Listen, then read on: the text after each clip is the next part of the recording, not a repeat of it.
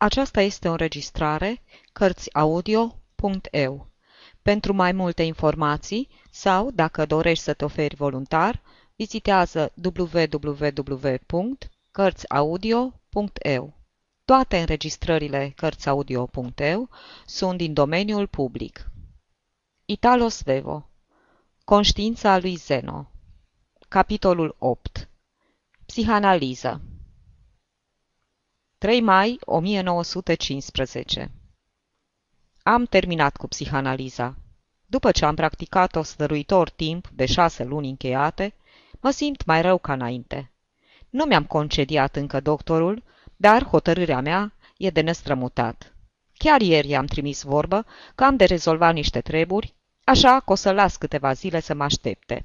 Dacă aș fi foarte sigur că pot râde de el, fără să mă furii, mai că aș fi în stare să-l revăd. Mi-e teamă însă că până la urmă să nu-i trag câteva. În oraș, după izbucnirea războiului, lumea se plictisește mai mult ca înainte și pentru a înlocui psihanaliza, mă înapoiez la scumpele mele hârtii. De un an de zile n-am mai scris un singur cuvânt, supunându-mă în asta, ca și în celelalte, prescripțiilor doctorului, care susține că în timpul tratamentului eram obligat să mă concentrez asupra trecutului, numai când era și el de față. Lipsa supravegherii lui ar fi fost o frână și mai puternică în calea sincerității mele și a uitării de sine. Astăzi mă simt însă mai dezechilibrat și mai bolnav ca oricând. Iar, prin scris, am credința că voi scăpa ceva mai repede de răul pe care mi l-a pricinuit tratamentul. De altfel, sunt convins că numai în felul acesta poți reda întreaga semnătate a unui trecut care nu te mai doare și expedia cât mai repede prezentul plicticos. Mă lăsasem într-atâta în voia doctorului, încât, atunci când mi-a spus că m-am vindecat, l-am crezut cu toată tăria, necrezând în schimb în durerile mele, care mă mai chinuiau totuși. Și le spuneam, degeaba, nu sunteți voi. Acum însă nu mai am nicio îndoială. Sunt chiar ele. Oasele picioarelor mele s-au preschimbat în niște lame vibratile care vatămă carnea și mușchii. Nu mi-ar fi păsat însă prea mult de asta și nu acesta e motivul pentru care renunț la tratament. Dacă ceasurile de adâncă concentrare, petrecute alături de doctor, ar fi adus în continuare emoții și surprize care să-mi stârnească interesul, nu m-aș fi lipsit de ele, sau, ca să mă lipsesc, aș fi așteptat sfârșitul acestui război care mă împiedică de la orice altă activitate. Dar acum, când știam tot, că nu e vorba de fapt decât de o iluzie prostească, de un truc bun pentru a emoționa vreo bătrână cu coană isterică, ca și cum aș mai fi putut suporta societatea acelui om ridicol, cu ochii lui care se vor scrutători și cu infatuarea care îi îngăduie să grupeze toate fenomenele lumii în jurul cereblei sale teorii. Tot timpul care îmi rămâne liber, îl voi întrebuința scriind. Voi scrie deocamdată și, cu toată sinceritatea, povestea tratamentului meu. Orice urmă de sinceritate între mine și doctor a dispărut și acum respir în voie. Nu mi se mai cere niciun efort. Nu trebuie să mă mai silesc să cred în ceva și nici să mă prefac aș crede. Tocmai ca să-mi ascund mai bine adevăratele mele gânduri, îmi închipuiam că trebuie să mă arăt cât mai supus, iar el profita de asta pentru a inventa în fiecare zi noi constrângeri. Tratamentul meu trebuia să se termine, fiindcă mi se descoperise boala, exact cea care fusese diagnosticată la vremea sa de răposatul Sofocle bietului Oedip. Fusesem îndrăgostit de mama și voisem să-mi ucid tatăl. Nici nu m-am înfuriat măcar. Vrăjit, rămăsei locului să-l ascult. Era o boală care mă înălța până la cea mai aleasă noblețe. Boală ilustră, datorită căreia strămoșii noștri au intrat în mitologie. Și nu mă înfurii nici chiar acum când sunt singur, cu condeiul în mână, ci râd din toată inima. Cea mai bună dovadă că n-am suferit niciodată de boala aceea e că nu m-am vindecat de ea. Dovadă care l-ar convinge chiar și pe doctor. Să stea liniștit. Cuvintele lui nu mi-ar putea tulbura amintirea tinereții. Închid ochii și văd. Neprihănită, copilăroasă, naivă, dragostea mea pentru mama și respectul și nemărginita mea afecțiune pentru tata. Doctorul acordă o încredere prea mare și a furisitelor acelora de confesiune ale mele, pe care nu vrea să mi le dea înapoi ca să le revăd. Dumnezeule! N-a studiat decât medicina și de aceea nu știe ce înseamnă să scrii în italienește, pentru noi care vorbim, dar nu scriem în dialect. Fiecare cuvânt toscan care iese din gura noastră e o minciună.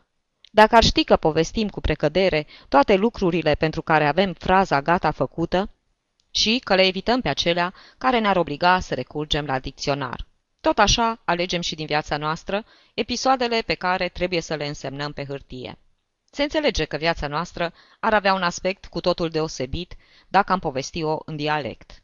Doctorul mi-a mărturisit că în toată lunga lui experiență nu i s-a întâmplat niciodată să vadă un om emoționat în măsura în care fusesem eu în clipa când m-am întâlnit cu imaginile despre care și închipuie că mi le pusese la îndemână chiar el. De aceea s-a și grăbit atâta să mă declare vindecat. Nici vorbă ca eu să fi simulat emoția aceea. Din potrivă, a fost una din cele mai profunde pe care le-am simțit în toată viața mea. Gilavă de sudoare când am creat imaginea și de lacrimi atunci când am avut-o. Nutrisem cu toată ardoarea speranța de a putea retrăi o zi de inocență și de naivitate. Luni și luni de rândul, speranța aceasta mă încurajă și mă umplu de suflețire. Nu era vorba să dobândești prin puterea amintirii trandafiri de mai în plină iarnă? Doctorul însuși îmi dădea toate asigurările că amintirea avea să fie strălucitoare și neștirbită, așa că ea însemna o zi în plus în viața mea. Trandafirii își vor fi păstrat toată mireasma lor, ba chiar și spinii. Așa că, tot alergând după imaginile acelea, le-am ajuns din urmă. Știu acum că a fost o simplă născocire. A născoci înseamnă însă a crea și nici de cum a minți. Născocirile mele erau ca și plăsmuirile febrei, care se mișcă de colo-colo prin odaie, ca să le poți vedea din toate părțile, iar până la urmă să ajungi să te și lovești de ele. Aveau soliditatea, culoarea și impetuozitatea lucrurilor vii. Datorită dorinței mele puternice, proiectam imaginile care nu existau decât în creierul meu, în chiar spațiul în care priveam, un spațiu al cărui aer îl respiram, și a cărei lumină și colțuri contondente, care n-au lipsit din niciun loc prin care am trecut, le simțeam. Când ajunse în starea de toropeală, care trebuia să faciliteze iluzia și care mie nu mi se părea nimic altceva decât îmbinarea unui mare efort cu o mare inerție, am crezut că imaginile acelea erau adevărate reproduceri ale unor zile îndepărtate. Aș fi putut bănui numai decât că nu era așa, deoarece, de îndată ce dispăreau, îmi aminteam perfect de ele, dar fără niciun fel de iritare sau emoție. Îmi aminteam de ele cum îți amintești de o întâmplare povestită de cineva care n-a fost de față. Dacă ar fi fost reproduceri adevărate, aș fi continuat să râd și să plâng ca atunci când le văzusem. Iar doctorul înregistra. Spunea, am avut asta, am avut cealaltă. Adevărul e că nu mai aveam decât semne grafice, schelete ale imaginilor. Am ajuns să cred că era vorba de o reevocare a copilăriei mele, fiindcă cea din tâi imagine m-a purtat într-o epocă relativ recentă, despre care păstrasem, chiar și mai înainte, o slabă amintire, pe care imaginea părea să o confirme. A existat în viața mea un an în care eu mergeam la școală, iar fratele meu încă nu. Se părea că ora pe care o reevocasem făcea parte din anul acela. Mă văzui ieșind din vila mea, într-o dimineață însorită de primăvară, trecând prin grădină pentru a coborâ în oraș, ținut de mână de bătrâna noastră servitoare, Catina. Fratele meu nu apărea în scena pe care o visam, deși era personajul ei cel mai de seamă. Îl simțeam învârtindu-se prin casă, liber și fericit, în timp ce eu mă duceam la școală. Mă duceam plângând înăbușit, cu un pas îndărătnic și, în inimă, cu o ură neîmpăcată. N-am revăzut decât una din plecările acelea la școală, dar ura din inima mea îmi spunea că eu mă duceam în fiecare zi la școală și că fratele meu rămânea în fiecare zi acasă. Și asta mereu, deși în realitate cred că, nu după mult, fratele meu, cu un an mai mic decât mine, a mers și el la școală. Atunci însă, autenticitatea visului mi s-a părut indiscutabilă. Eu eram osândit să mă duc tot timpul la școală, în vreme ce fratelui meu îi se îngăduia să rămână acasă. Mergând alături de Catina, calculam cât avea să dureze tortura. Până la prânz, în timp ce el era acasă. Și mi-aminteam și faptul că în zilele precedente fusesem, desigur, tulburat de amenințările și demonstrările primite la școală și că trebuie să mă fi gândit și atunci, lui nu-i se pot întâmpla asemenea lucruri. Fusese o apariție de o claritate nemaipomenită. Catina, pe care o cunoscuse mică de statură, mi se păruse mare, fiindcă, bineînțeles, eu eram atât de mic. Foarte bătrână mi se păruse și atunci. Se știe însă că celor tineri, cei vârstnici le par întotdeauna bătrâni.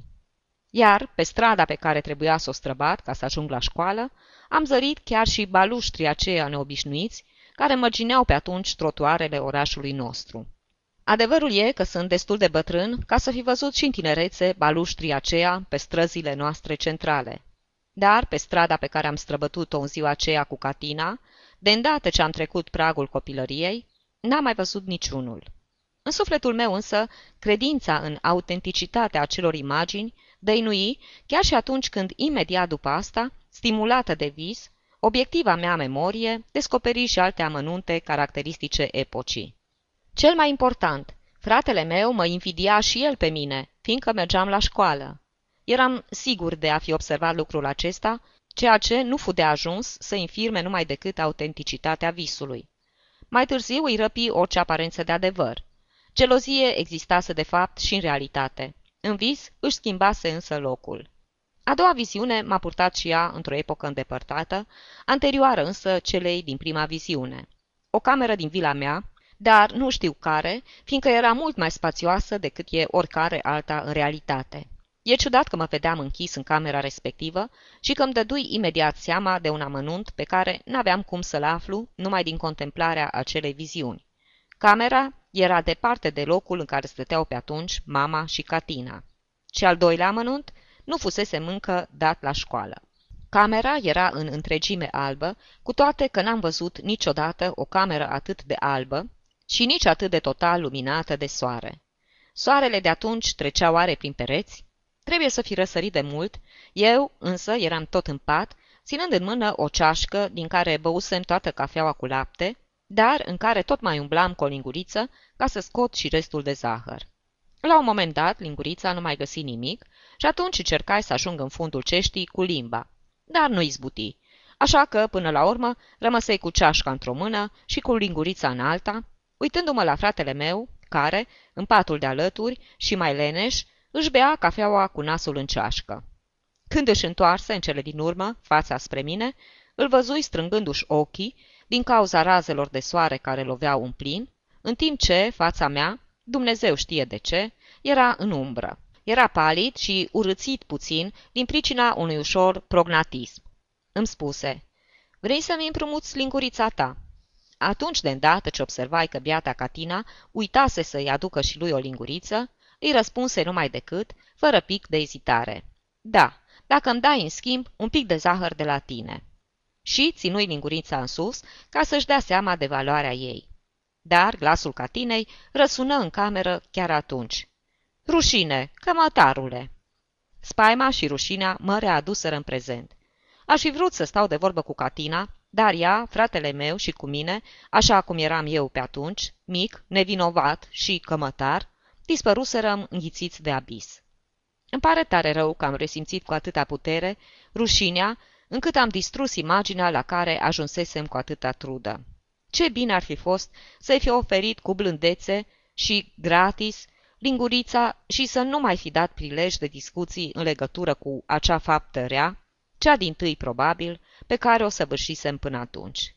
Se prea poate că biata Catina va fi cerut ajutorul mamei pentru a-mi administra o pedeapsă și astfel, în cele din urmă, aș fi revăzut-o. O revăzui însă câteva zile mai târziu, sau mi se păru că o revăd. Ar fi trebuit să-mi dau seama numai decât că era o iluzie, deoarece imaginea mamei, așa cum o evocasem, semăna prea mult cu portretul pe care l-am la capul patului. Trebuie să mărturisesc că în timpul apariției mama se comportă ca o persoană vie. Soare, imens de mult soare, atât de mult încât te orbea. Din ceea ce mi închipuiam că era tinerețea mea, ajungea până la mine atâta din soarele acela, încât era greu să bănui că nu era vorba de ea. Sufrageria noastră în orele de după prânz. Tata s-a întors acasă și stă pe o sofa alături de mama, care, cu o cerneală ce nu se poate șterge, imprimă niște inițiale pe o mulțime de albituri întinse pe masa în fața căreia stă. Eu mă aflu sub masă și mă joc cu bilele. Mă apropii din ce în ce mai mult de mama. Vreau probabil să se joace cu mine. La un moment dat, ca să mă pot ridica între ei, mă agăț de albiturile care atârnă pe masă și dezastrul e gata. Sticluța cu ceneală îmi cade în cap, îmi scaldă fața și hainele, fusta mamei și lasă o pată micuță și pe pantalonii tatei. Tata ridică un picior, gata să mă lovească. Dar mă întorsei la timp din îndepărtata mea călătorie și iată-mă în siguranță aici, adult, bătrân. Trebuie să o mărturisesc și pe asta. Suferi pentru o clipă din pricina pedepsei ce mă amenința, dar imediat după aceea regretai din tot sufletul că nu putu să-mi vedea și gestul protector pe care, fără îndoială, îl va fi avut mama. Cine poate opri însă imaginile acelea când încep să străbată în goană timpul, care n-a semănat niciodată așa de mult cu spațiul? Asta era părerea mea atâta timp cât am crezut în autenticitatea imaginilor acelora. Acum, din păcate, o, și cât îmi pare de rău, nu mai cred în ele și știu că nu imaginile fugeau, ci ochii mei limpezi, care priveau din nou în spațiul cel adevărat, acolo unde nu e loc pentru fantasme. Voi vorbi și de imaginile dintr-o altă zi, cărora doctorul le-a dat atâta importanță, încât a socotit că m-am vindecat. În starea de semisomnolență în care mă aflam, avui un vis în care totul era încremenirea specifică coșmarului. Mă visai pe mine însumi, redevenit copil, și numai ca să văd cum visa copilul acela. Nu spunea nimic, pradă unei bucurii care inunda micuțului trup. I se părea că îi se îndeplinise, în sfârșit, o veche dorință. Cu toate acestea, zăcea acolo, singur și părăsit.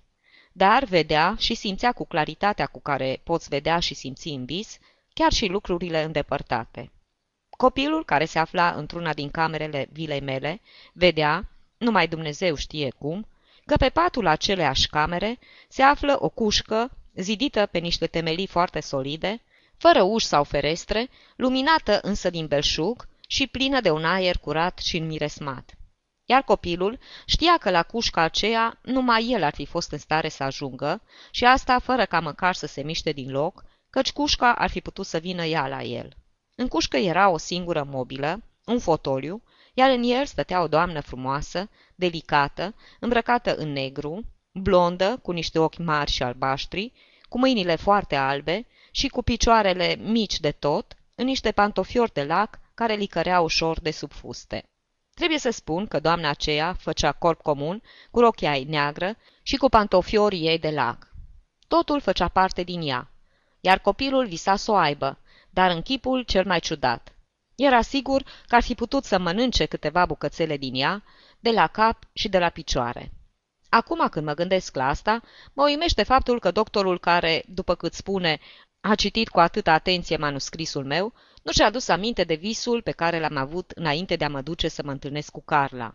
După câtva timp, când m-am gândit la visul cu copilul, mi s-a părut că era tot primul, un pic schimbat însă, mai copilăros. În schimb, doctorul înregistră totul cu grijă, după care mă întrebă, luând o înfățișare puțin nătângă. Mama dumitale era blondă și frumoasă? Rămăsei trăsnit auzind întrebarea și răspunsei că tot așa fusese și bunica. Dar pentru el eram vindecat, definitiv vindecat. Deschise gura mare ca să mă bucur împreună cu el și mă resemnai la ceea ce trebuia să urmeze, adică niciun fel de investigație, de cercetare sau de meditație, ci numai o adevărată și stăruitoare reeducare. Din momentul acela, ședințele noastre au devenit o adevărată tortură și le-am continuat numai pentru că mi-a venit întotdeauna foarte greu să mă opresc în plină mișcare sau să mă pun în mișcare când stau pe loc. Uneori, când ceea ce îmi spunea întrecea măsura, riscam și eu câte o obiecție. Nu era deloc adevărat, așa cum credea el, că fiecare cuvânt și fiecare gând al meu erau ale unui delicvent. Și făcea atunci niște ochi. Mă vindecasem și nu voiam să țin seama de asta. O orbire în adevăratul sens al cuvântului. Aflasem că dorisem să răpesc soția, pe mama, tatălui meu, și nu-mi dădeam seama că m-am vindecat. Nici nu se mai pomenise asemenea încăpățânare.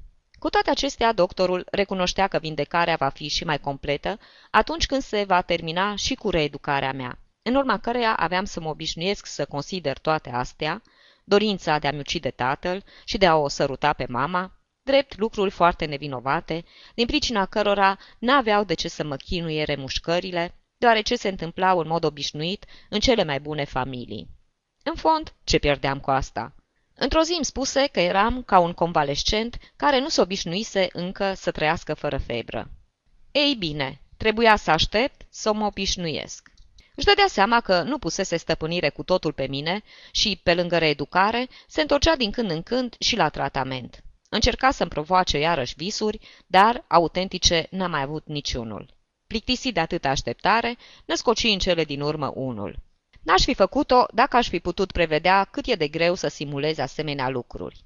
Noi deloc ușor să te bâlbâi ca și cum ai fi cufundat într-o stare de semitrezie, să transpiri sau să devii alb ca varul, să nu te trădezi, să devii eventual roșu din pricina efortului și totuși să nu roșești.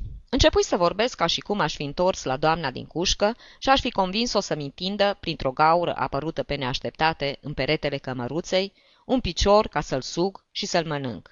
Stângul, stângul, murmuram adăugând viziunii un amănunt curios, care ar fi putut o face să semene cât mai bine cu visele precedente.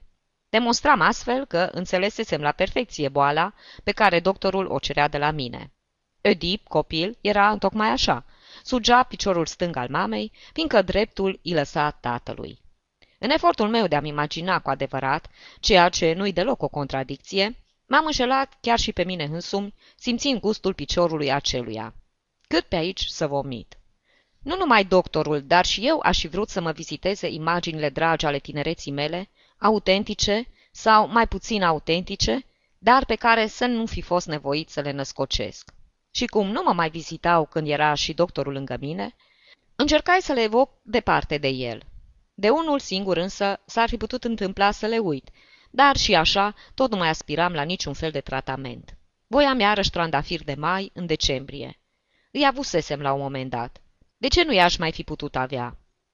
Mă plictisi destul de mult și singur, dar apoi, în locul imaginilor, veni ceva care, pentru câtva timp, le înlocui. Crezui, nici mai mult, nici mai puțin, că am făcut o importantă descoperire științifică. Mă crezui chemat să completez teoria culorilor fiziologice. Înaintașii mei, Goethe și Schopenhauer, nu-și imaginaseră niciodată unde poate ajunge cineva mânuind culorile complementare cu abilitate.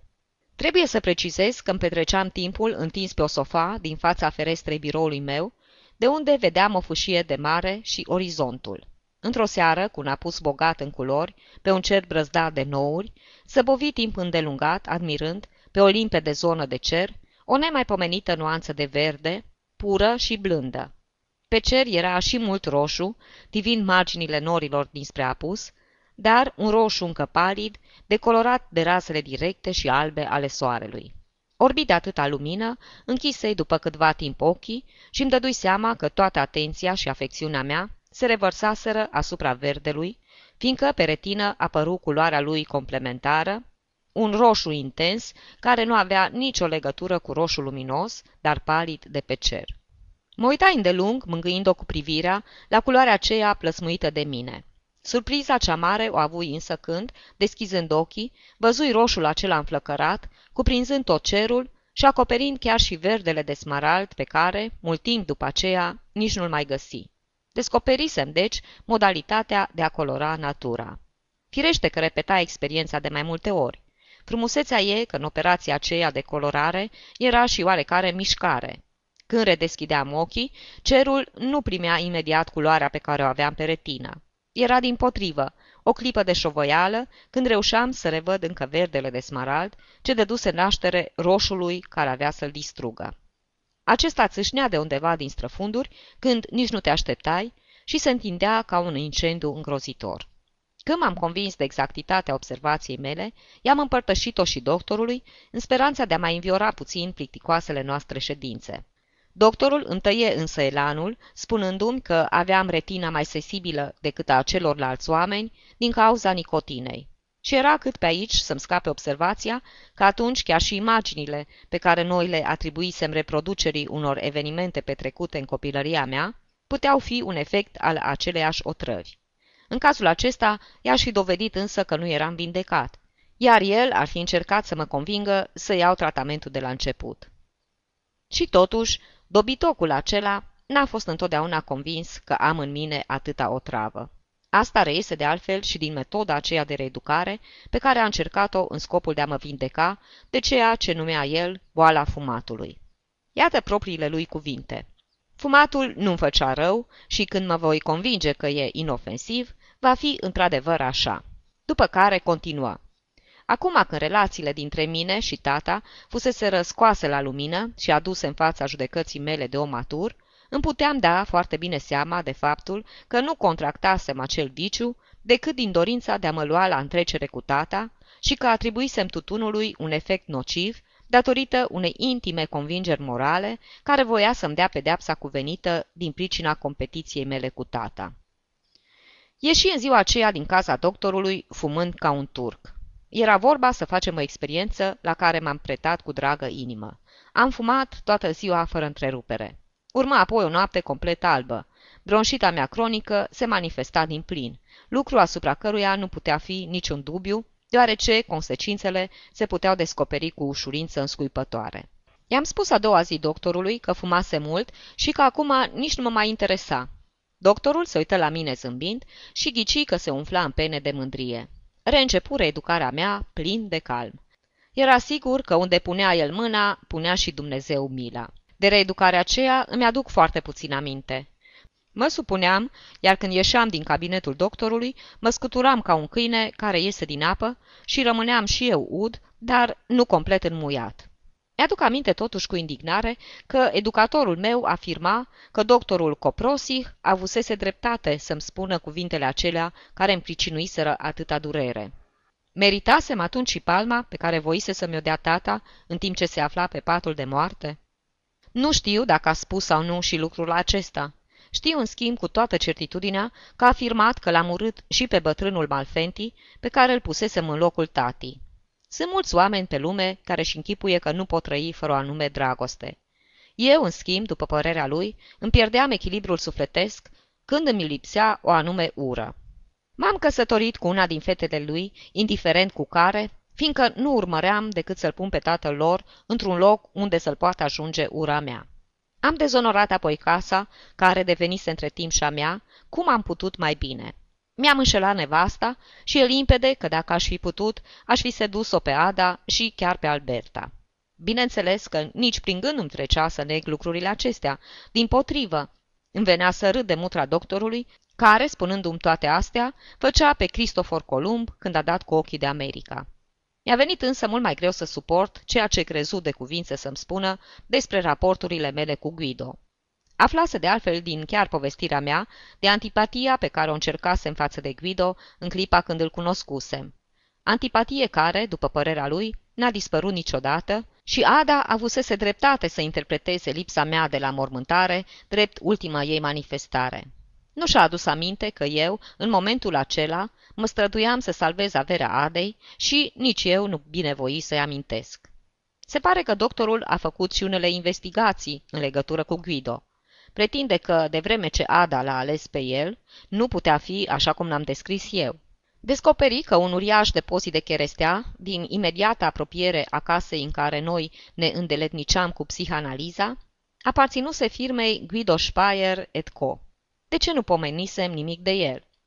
Dacă aș fi vorbit și de el, ar fi însemnat încă o poticnire în povestirea mea, destul de greoaie și așa. Omisiunea aceasta nu-i decât dovada că o confesiune făcută de mine în italienește nu putea să fie nici completă, nici sinceră. Într-un depozit de cherestea există o enormă varietate de esențe pe care noi, cei din Trieste, le-am botezat cu feluriți termeni barbari, luați din dialect, din croată, din germană și uneori chiar și din franceză.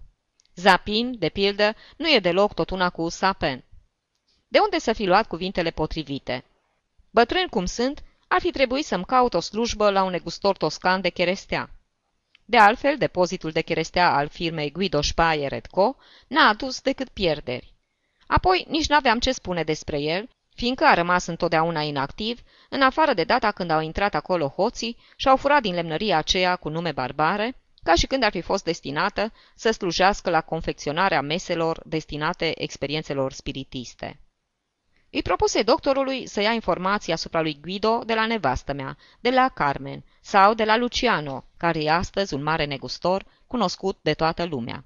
După cât știu, n-a încercat să vorbească cu nimeni și sunt înclinat să cred că s-a abținut numai de teamă ca informațiile primite să nu-i dărâme întregului eșafodaj de acuzații și bănuieli.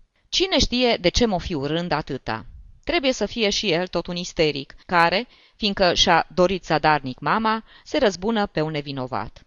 În cele din urmă mă simți foarte obosit de lupta pe care trebuia să o duc cu doctorul, pe care îl plăteam tot eu. Cred că nici visele acelea nu mi-au făcut bine. Și apoi și libertatea de a fuma cât doream, sfârși prin a mă descuraja cu totul. Îmi veni atunci o idee minunată. Mă dusei la doctorul Paoli. Nu-l mai văzusem de mulți ani. Încărunțise puțin, dar anii nu-i rotunjiseră prea mult trupul lui de grenadier și nici nu îl incovoiaseră. Se uita și acum la lucruri cu o căutătură care părea să le mângâie. De data asta descoperi și de ce îmi făcuse această impresie. E cât se poate de limpede că îi place să privească și că privește și lucrurile frumoase și pe cele urâte, cu plăcerea cu care alți oameni mângâie. Trecusem pe la el, hotărât să-l întreb dacă trebuia să continui cu psihanaliza. Când m-am văzut însă în fața ochilor lui, care scormonesc totul cu atâta răceală, n-am mai avut curajul. Mi-era frică să nu mă fac de râs, povestind că la vârsta mea mă lăsasem prins de o asemenea șarlatanie.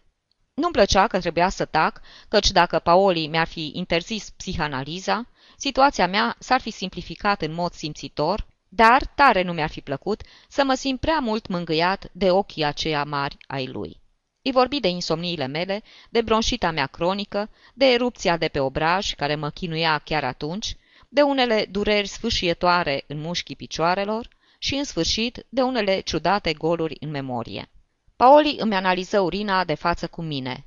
Lichidul se coloră în negru și Paoli căzu pe gânduri. Iată, în sfârșit, o analiză adevărată, nu o psihanaliză.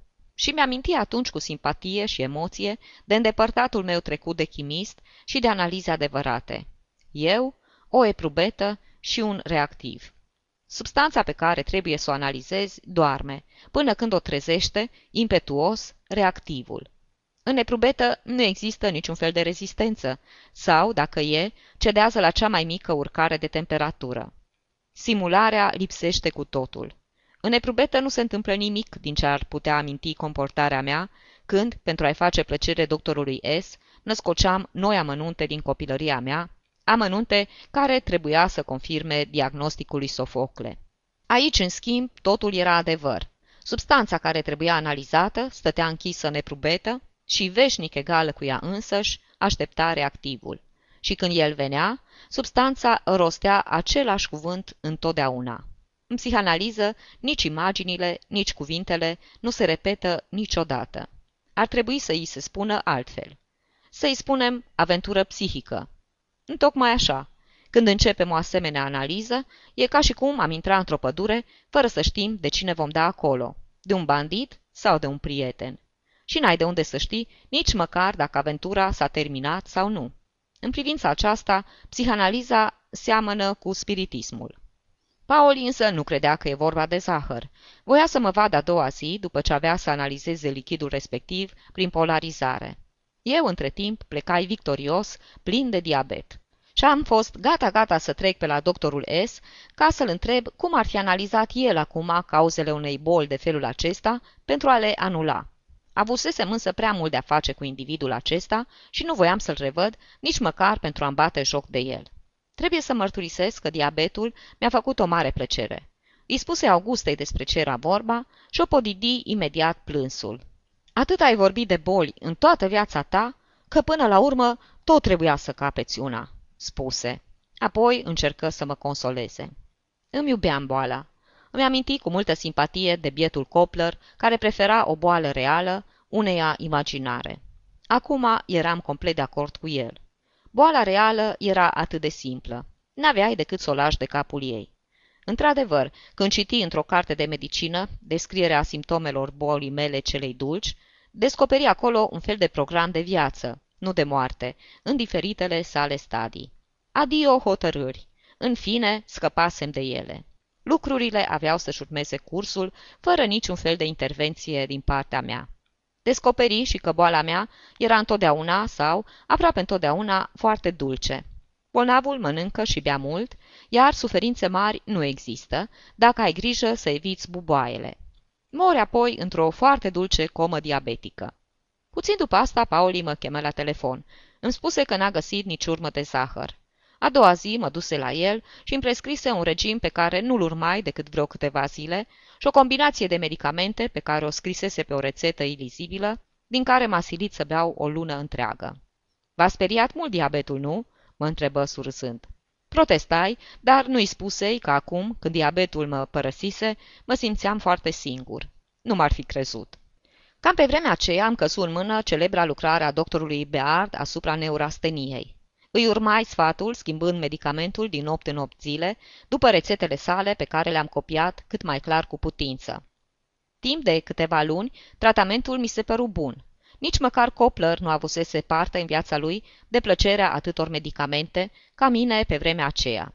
Mi se zdruncina apoi încrederea și în tratamentul acesta, dar, între timp, amânasem de pe o zi pe alta întoarcerea la psihanaliză. Mă întâlni apoi cu doctorul S. Mă întrebă dacă mă hotărâsem să renunț la tratament. Se arătă, cu toate acestea, foarte politicos, mult mai politicos decât pe vremea când mă avea în puterea lui. Voia, bineînțeles, să mă înhațe din nou. Îi spuse că aveam unele afaceri urgente, chestiuni de familie, care mă ocupau și mă preocupau și că, de îndată ce mă voi liniști puțin, voi reveni la el. Aș fi vrut să-l rog să-mi înapoieze manuscrisul, dar nu îndrăzni. Ar fi fost ca și cum i-aș fi mărturisit că nici nu voiam să mai aud de el. Îmi rezerva încercarea aceasta pentru mai târziu, când doctorul și-ar fi dat seama că nu mă gândeam deloc la tratamentul lui și s-ar fi resemnat. Înainte de a ne despărți, îmi spuse câteva cuvinte menite să mă prindă din nou mreje. Dacă v-ați cerceta sufletul, v-ați da seama că s-a schimbat și veți vedea ce repede vă veți întoarce la mine, îndată ce vă veți da seama că am putut, ca într-un timp relativ scurt, să vă vindec aproape cu totul. Eu însă, ca să spun adevărul, am impresia că, grație lui, tot studiindu-mi sufletul, am zvârlit în el sămânța unor noi maladii. Sunt hotărât să mă vindec de tratamentul lui. Ocolesc visele și amintirile. Din cauza lor, bietul meu cap s-a transformat în asemenea măsură că nici nu se mai poate simți sigur pe gât. Sunt îngrozitor de distrat. Vorbesc cu câte cineva și în timp ce spun un lucru, încerc fără să vreau să-mi amintesc de cel pe care l-am spus sau l-am făcut cu puțin înainte și de care nu mai mi-aduc aminte, sau de vreo idee căreia acord o importanță deosebită, importanța pe care o atribuise tata ideilor care trecuseră prin minte înainte de moarte și de care totuși nu-și mai putuse aminti. Dacă nu vreau să sfârșesc într-un balamuc, gata cu fleacurile astea.